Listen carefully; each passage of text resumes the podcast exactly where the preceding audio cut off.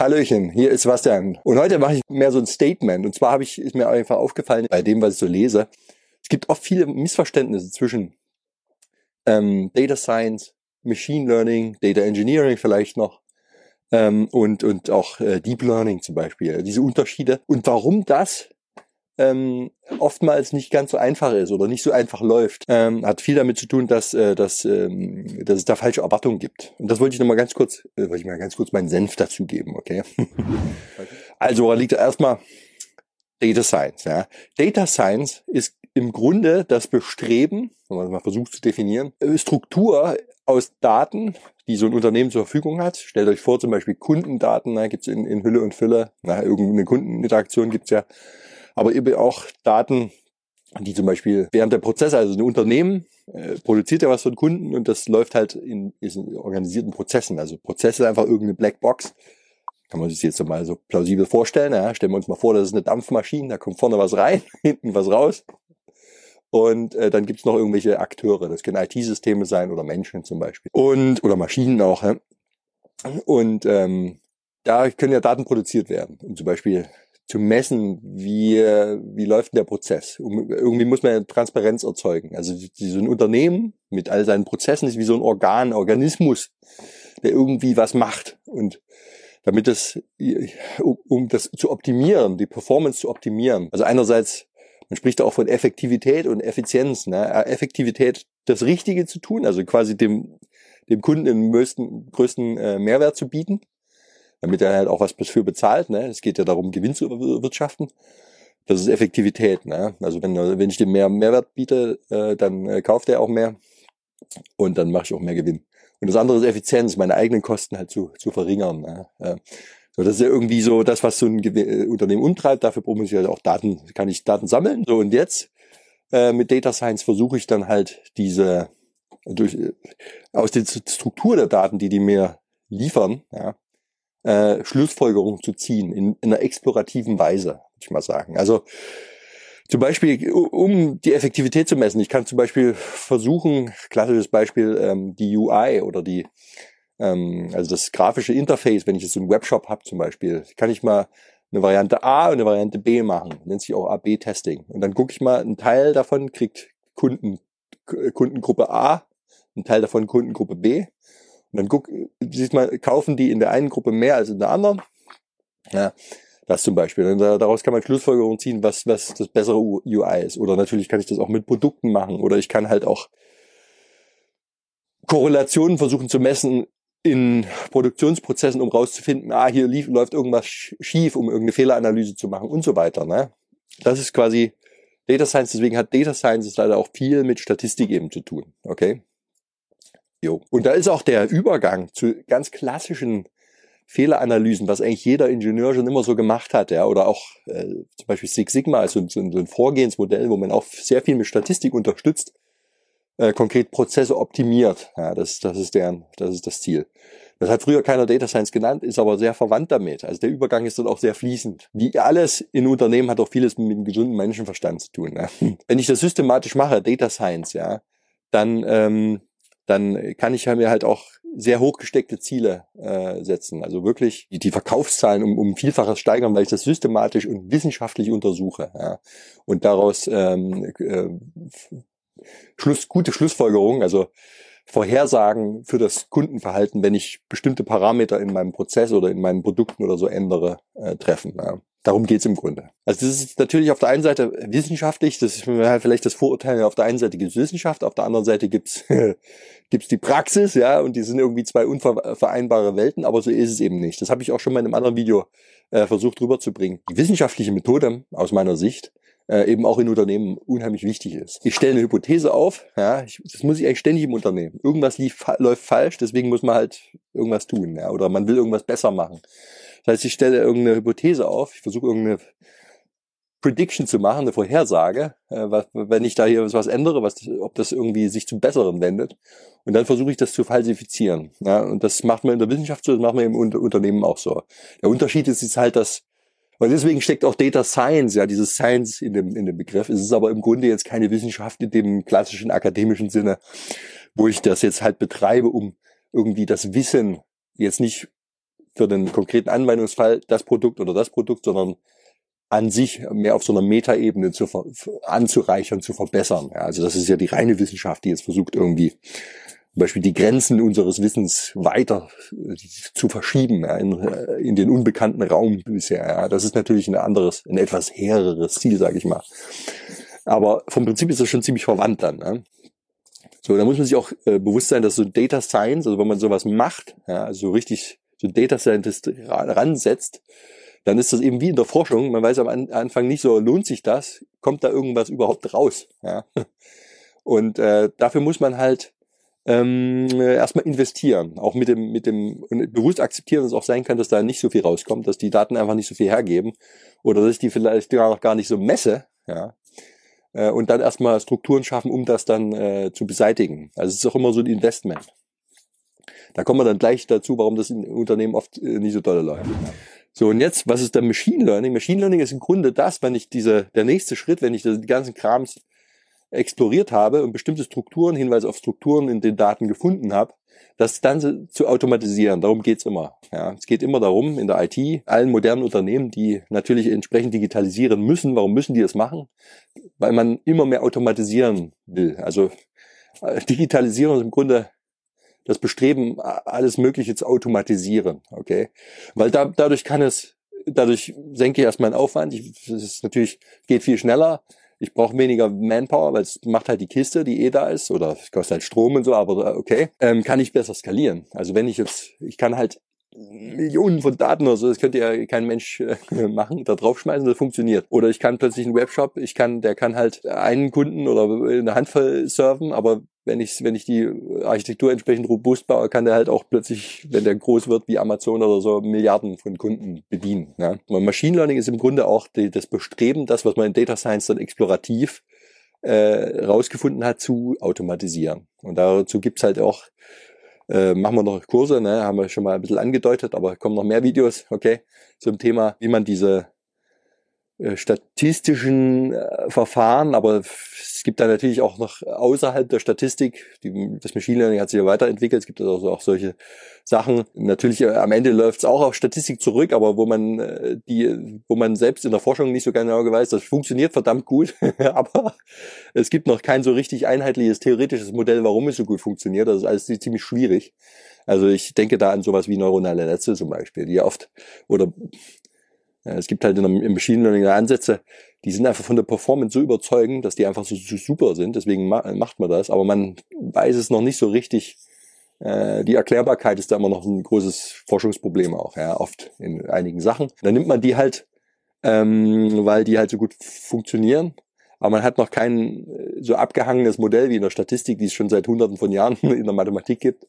Um, und deswegen ist da auch noch so vieles im Fluss. Okay, das ist aber ein anderes Thema. Ja. Aber vom Prinzip ist Machine Learning das Bestreben, das zu automatisieren. Gibt es auch solche Begriffe wie Machine Learning Operations, MLOps. Ja, also DevOps ist der Entwicklungsprozess, Softwareentwicklungsprozess äh, automatisiert, also alles, was da manuell ist an Schritten, möglichst automatisiert. MLOps ist dann halt, dass man dieses diese Pipeline ja, vom Daten extrahieren, Machine Learning an äh, Machine Learning Modell trainieren, ja, äh, das als als ähm, API äh, zur Verfügung stellen, dass man dem Modell Fragen stellen kann, Anfragen stellen kann, dass es so eine Vorhersage trifft.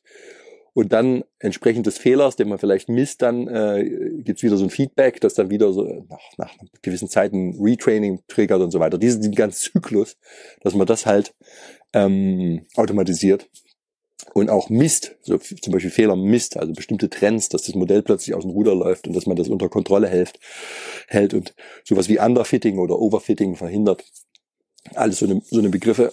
Das ist ähm, dann äh, diese, dieser Begriff des ML-Ops, also Machine Learning Operations.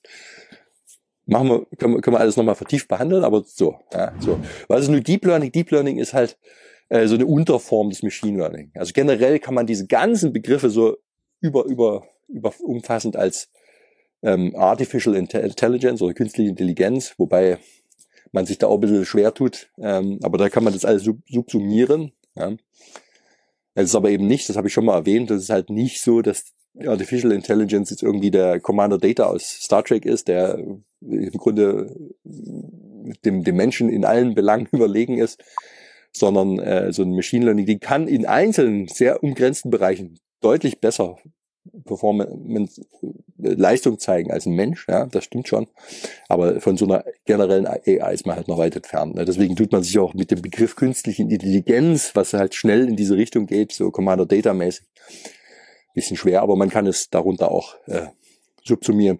So Deep Learning ist halt so eine Unterform. Ja. Da, da geht's halt, im Grunde geht's um diese neuronalen Netze und vielleicht noch spezieller. Man hat dann oft äh, mehrere Stationen, also so ein neuronales Netz, ein Teilnetz, lernt dann bestimmte Teilaspekte von dem großen Problem. Und dessen Ergebnis wird dann wieder in ein anderes neuronales Netz weiter, äh, weiter äh, reingefeedet sozusagen. Und also so ein mehrschichtiges Netz, zum Beispiel, das nennt man auch Deep Learning. Also ähm, Klassiker ist sowas wie Bilderkennung. Bilderkennung ist ähm, zum Beispiel, ich will jetzt erkennen, Klassifikationsproblem habe ich, will jetzt erkennen, ist es eine Katze oder nicht. Das ist wirklich der absolute Klassiker, das war so eines der ersten Probleme. Ich gebe dir ein Bild, äh, das, das, das, das, der Algorithmus, der Ansatz kriegt vorne ein Bild rein und hinten soll es sagen, ist Katze oder nicht. Und jetzt kann ich natürlich einfach das ganze Bild, was ist das Bild erstmal? Das ist einfach eine Menge von Pixeln, ja. Und also mit, also ein Pixel ist halt äh, ein kleiner Bildpunkt, der einen bestimmten Rot-Gelb-Blau-Wert hat also drei Zahlen quasi, die das bestimmen und dann äh, ergibt sich die Farbe. Ja, und ähm, jetzt kann ich einfach diese ganze, diesen ganzen Pixelstrom auf so ein Netz reinschmeißen und dann funktioniert das schon. Aber die Performance kann man deutlich steigern, wenn man das in mehrere Schichten, was dann Deep Learning wäre, aufteilt. Und zwar gibt es also was wie Convolutional Neural Networks, die, die lernen sozusagen äh, einzelne Segmente. Also sie lernen erstmal so Strukturen auch. Also zum Beispiel, da, äh, das ist jetzt eine Linie oder das ist, das ist ein Auge zum Beispiel. Äh, lernen also so Substrukturen oder bestimmte Zusammenhänge in solchen Regionen zu erkennen und dann äh, hat man diese Subteile und dann kann man diesen Output dann wiederum in ein anderes Netz feeden, das dann sagt hier, wenn da zwei Augen sind und dann hier so solche Spitzenohren und so weiter, so eine, man versucht menschlich plausibel zu machen, dann ist das eher eine Katze und da kann man die Performance deutlich steigern. Das ist halt Deep Learning ist halt so, so eine Sub Subkategorie von, von Machine Learning. Und was hat man noch? Ja, Data Engineering, das ist im Grunde der Teil, der ganz vorne steht. Da geht es ja halt darum, dass die, dass äh, ja irgendwie die Daten, die müssen ja systematisch gezogen werden. Ja? Also irgendwie, die sind in irgendwelchen Eingeweihten des Unternehmens drin, also irgendwie auf irgendwelchen Datenbanken in unterschiedlichen äh, Formaten teilweise, mit unterschiedlichen Annahmen. Also irgendwer, irgendeine Applikation schreibt da halt irgendwas rein und damals, als man das so sich überlegt hatte, hat das perfekt zu irgendeinem Use Case gepasst. Aber nun will man einen ganz anderen Use Case bedienen. Man will also eine andere Frage beantworten. Und dazu brauche ich die jetzt, da hauen die Annahmen, die damals getroffen wurden, nicht mehr hin zum Beispiel oder der speichert das halt in einem Format, das jetzt total ungünstig ist für das, was ich beantworten will. Und da brauche ich einen Data Engineer, der halt Systeme baut, zum Beispiel mit SQL, also Datenbanken abfragt, aber eben auch sowas wie Spark benutzt, äh, um da die Daten, sage ich mal, zu manipulieren und konsistent oder systematisch äh, wieder rauszieht, aufbereitet, gesäubert, damit die dann sauber unter den neuen Annahmen, die ich brauche, um mein Problem zu lösen, in dem in den neuen Training äh, Cycle reingehen können. Ja, das ist sozusagen Data Engineering und die arbeiten alle zusammen. Der Data Scientist ist vielleicht ein bisschen extra, weil der kann auch mh, mm, selber so ein bisschen Data Engineering machen, also das Zeug mal irgendwie so, der ist halt mehr so der Wissenschaftler, der so Prototypen mal baut und guckt, macht die These überhaupt Sinn? Ja. Und sobald es dann zur, zur, zur, zur Production Readiness geht, also dass man dann halt festgestellt, okay, da gibt's wirklich Strukturen und dieser Aufwand, dieser ganze Aufwand, der lohnt sich tatsächlich, dann geht's halt los. Data Engineer macht so eine ETL-Pipeline zum Beispiel, Extract, Transform, Load, also systematisch dieses Datenzeugs laden dann kommt der Machine Learning Engineer, der baut das dann halt, dieses, dieses, dieses Modell, also das Training des Modells, äh, kümmert sich auch diese, um diesen ganzen ML-Ops-Kram, den ich äh, vorhin erzählt habe. Und ähm, ja, und Deep Learning ist halt ein Teil davon. Das macht ja auch der Machine Learning Engineer, der vielleicht spezialisiert dafür ist. Ja, Also neben, neben Grafik gibt's auch zum Beispiel NLP, Natural Language Processing, aber auch viele viele Modelle, die äh, gar nicht aus dem natürlichsprachlichen rauskommen, sondern auch äh, einfach so eine Sequenz von Events sind, die kann man auch super mit Deep Learning trainieren. Also da machen wir nochmal ein extra Video dazu, okay. Und warum funktioniert das oft in Unternehmen äh, so? Naja, oft ist es so, da sind halt Unternehmen, die gibt's schon lange, die haben halt in deren Eingeweiden sind halt Haufen Daten irgendwie, aber eben mit ganz, also erstmal heterogene Landschaft, äh, da ist es halt noch ein altes Windows-System oder weiß der Geier was oder Mainframe, also Kraut und Rüben, unterschiedliche Daten, also erstmal eine riesen Engineering-Aufwand, das, das zu heben. Ja. Und dann denkt man aber schon, uh, wir müssen jetzt unbedingt digitalisieren, wir müssen, wir werden abgehängt. Ähm, wir müssen jetzt Data Science machen. Das ist das fancy Wort, das rettet uns sozusagen. Aber wenn ich jetzt, wie ich schon angedeutet habe, es ist halt der Aufwand, es ist so eine These, die man erstmal stellt und es ist so eine, äh, es ist, dass sich das lohnt, dieser Aufwand. Ne? Ich kann, manchmal kann man auch mit einfachen Mitteln, jetzt nicht mit der großen Data Science Machine Learning Nummer, ähm, schon einfach, indem ich ein paar Regeln formuliere und automatisiere, also mit ganz normalen Software Engineering, kann ich schon viele Dinge äh, lösen. Ja, 80-20-Regel, so wie Pareto-Prinzip, okay, da kann ich schon viele Dinge erschlagen. Und nur für die wirklich sehr lohnenswerten äh, Dinge lohnt sich dann vielleicht Probleme lohnt, lohnt sich dann vielleicht der Aufwand, wie man dann nochmal in dieses Data Science Machine Learning, um dann noch das richtige Quäntchen rauszuquetschen oder um wirklich so einen Wettbewerbsvorteil zu bekommen. Ja. Und äh, manche sind halt blauäugig, die denken dann, wir holen da mal ein paar Top-Researcher oder so und dann, dann, dann sind wir gerettet. Das, das bedarf aber eines unternehmensweiten Ansatzes, ja, also unternehmensweiten Anstrengungen. Ich muss im Grunde auch dieses Mindset ändern. Ich muss äh, dazu übergehen, von Anfang an äh, es, es mir zum Habitus zu machen, dass Applikationen grundsätzlich in zum Beispiel in so Data Lake Haufen Daten so von Events, also was was passiert entlang der Prozesskette, äh, da reinspeichern. Ne? Ähm, und muss dafür entsprechend auch die Infrastrukturen. Das, das sind ja unheimlich viele Mengen von Daten, die muss ich zur Verfügung stellen. Also in der Cloud zum Beispiel verteiltes Rechnen, äh, verteilte Dateisysteme, äh, verteilte Speichersysteme. Es gibt ja alles Mögliche.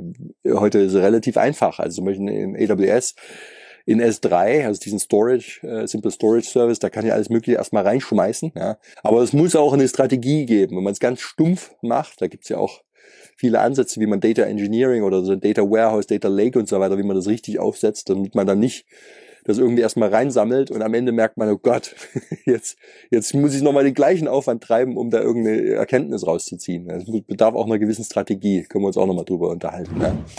Aber das ist es im Grunde. Deswegen macht es so schwierig, ist es so schwierig für Unternehmen dann, das tatsächlich umzusetzen, weil falsche keine Erfahrung damit, falsche, falsche, falsche Vorstellung. Ja, das löst es jetzt. Data Science, Data Engineering, Deep Learning. Jetzt, jetzt machen wir Deep Learning und dann, dann, dann haben wir den, dann sind wir wieder dabei. Ja, dann, dann verkauft sich wieder unser Zeug wie geschnitten Brote. So einfach ist es halt nicht. Ja.